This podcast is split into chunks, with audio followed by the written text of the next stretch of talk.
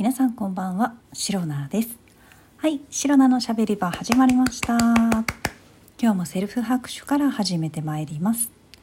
2023年8月12日第151回目の配信でございます。はい、151という数字を見るとね、どうしてもポケモンが思い浮かぶんですけど、もう世代ですね、この発言が。はい、分かっております。もうポケモンって151以上数えきれないぐらいいらっしゃるんでしょ、あの方々。いや本当に151匹世代なんですよ、シロナは。はい、もうこれでね、大体の、年齢がね分かってしまうかと思うんですけれども、もうそろそろね隠しきれないそういった年齢イズムが出てきているのではないでしょうか。はい、というわけで、まあ、ポケモンの話は置いといてですね、今日は久々に、いやこの前もしたと思うんですけれども大人気、恒例のあのシリーズでございます、そちらでね収録していきたいと思うんですけれども、はい、ながら収録シリーズでございます。はい、ありがとうございます。今回はですね、まあ今まで洗濯物干したり畳んだりみたいな感じでねやっておりましたけれども、今回一体何をするかと申しますと、なんと今回は初めて痛い足をぶつけた、お料理編でございます。もうすでにですね、今ちょっと場所を移動しまして、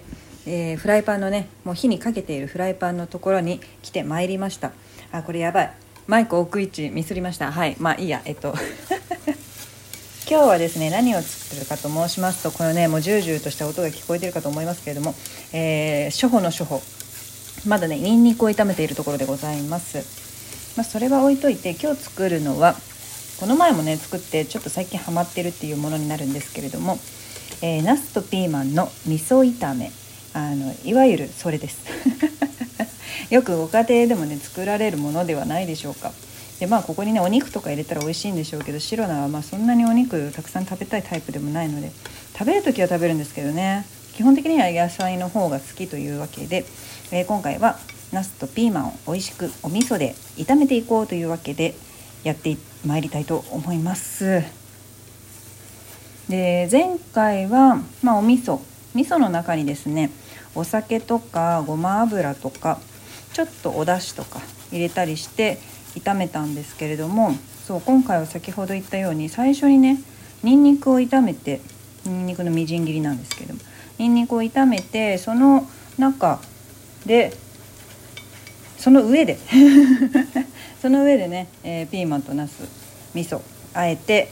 炒めていったらさらに美味しくなるんじゃないかなと思って、この前ねすごく大きなニンニクをスーパーで発見して、ちょっと高かったんですけれども買ってきたので、せっかくなので使おうと思って、今ニンニクを絶賛炒め中でございます。これねいつもねニンニク炒める時に思うんですけれども、どれぐらい炒めたらいいんですかね。いやわかるんですよ、いやこれ完全生だろみたいなのはちょっと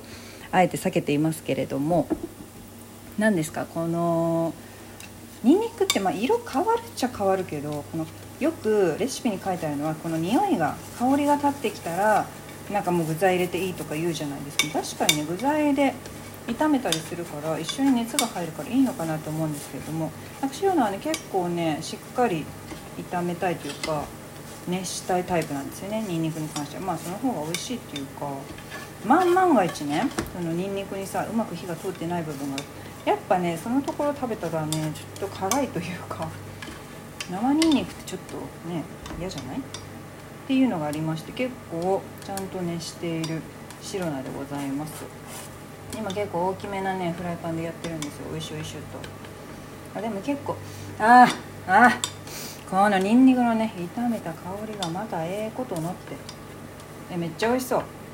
ニンニクの香りって食欲進みますよね。いやー、というわけでニンニクがねちょっと炒まってきたので、どっちから入れるんだっけ、ナス。はいはい、ナスを持ってきました。はい、全部入れた。イエーイ。やばい、今回ナスちょっと多いかもしれない。前回はナス5、6本入ってるねやつを買ってきたんですけれども、そのうちの2本は白だし漬けみたいなちょっと違う調理方法でやったから、だいたいね 3,4 本しか使ってなかったと思うんですけれども、今回多分ね6本5本ぐらい入ってるのかな。なのでかなりねフライパンが埋まってます。大きいじゃない多いな。しかも結構油を吸ってるな。いやこれ前回も思ったけど油吸うんだよな、ナスって。まあいいんですけど、別にいいんですけど、まあまあまあまあ火が通るでしょう、おそらく。頑張れというわけでちょっと蓋したい。このままですね、ちょっとはい蓋をしました。はい、というわけでですね、今ね、ナスを熱しているところでございます。ナスがしんなりしてきたら、ピーマンを加えて、ちゃちゃちゃと炒めて、ピーマンがしんなりしてきたら、ピーマンと一緒に味噌入れるんだっけ？ああ、もうまた忘れちゃったレシピ。もう本当にね、毎回見たレシピ忘れるんですよね。1回目の時はしっかり見て作るんですけれども、2回目はこの前作ったから大丈夫だろう、いけったろうみたいな感じでね作ると絶対忘れてしまうんですよね。というわけで忘れました。まあ味噌のね入れるタイミングはまあまあまあそこそこのタイミングでいいんじゃないでしょうか。はい結構適当ですね。今日味噌少し少なめに作っちゃったんだよな。予備の味噌あるから、まあ、付け足すことも可能なんですがっていうところが、若干の懸念点でございます。ちなみになんですけれども、まあ、リスナーの皆さんお料理よくされる方されない方、どちらもねいらっしゃるかと思うんですけれども、ナスってなんか切った後にこう水にさらしてねアク抜きをするべきだみたいなね、そういう話がまあまあまあ、料理研究家の方々の中では常識としてあるらしいんですけれども皆さんやってますか？アク抜き、ナスのアク抜き。なんかその水にさらして10分ぐらい置いとくんですよね。そうするとアクが抜けてなんか色が変色しにくいのかな、調理してもとか、なんかえぐみとかかな、そういうのが抑えられるみたいな、そういう噂なんですよ噂なので白菜はちょっとよくわかんないですけれども、まあまあまあまあアク抜きをしたらきっとそのようにね美味しいナスの味だけ、ナスの美味しい部分の味だけ楽しめるみたいな、そういうことができるのではないでしょうかなんですが、白菜はアク抜きしてません。はい、はい、一言ですね、理由はめんどくさいですそんなことはちょっとねしてられませんので、もっと言うとアクを抜かずにね、ナスはこれまでもお料理に使ったことは何回もあるんですけれども、そこで別になんかこのナスまずいなと思ったことはないので、まあアクを抜いたらそれなりに美味しいのでしょうけど、アクを抜かなくても美味しいのであれば、むしろそんなにこだわりがないのであれば抜く必要もないのかなという、もう、むしろ言ってしまえば白菜が作った料理は白菜しか食べませんので、もう私がよしと言えばよしなんです。どのような調理方法をしてもアクを抜こうがアクを抜かなかろうがどちらでも良いということで今回は抜いておりません。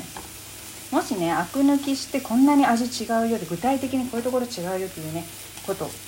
ご存知の方がいらっしゃいましたら、本当にねお便りとかでね教えてほしいです。こうそういうのを、ね、知らないのでわからない、比較したことがないので、ぜひね知っている方が教えていただけると大変助かりますということで、皆さんよろしくお願いいたします。はい、そうこうしているうちにナスがまあそこそこしんなりしてるのか、ちょっと量が多いから全然しんなりしてこないですね。どうしようかな、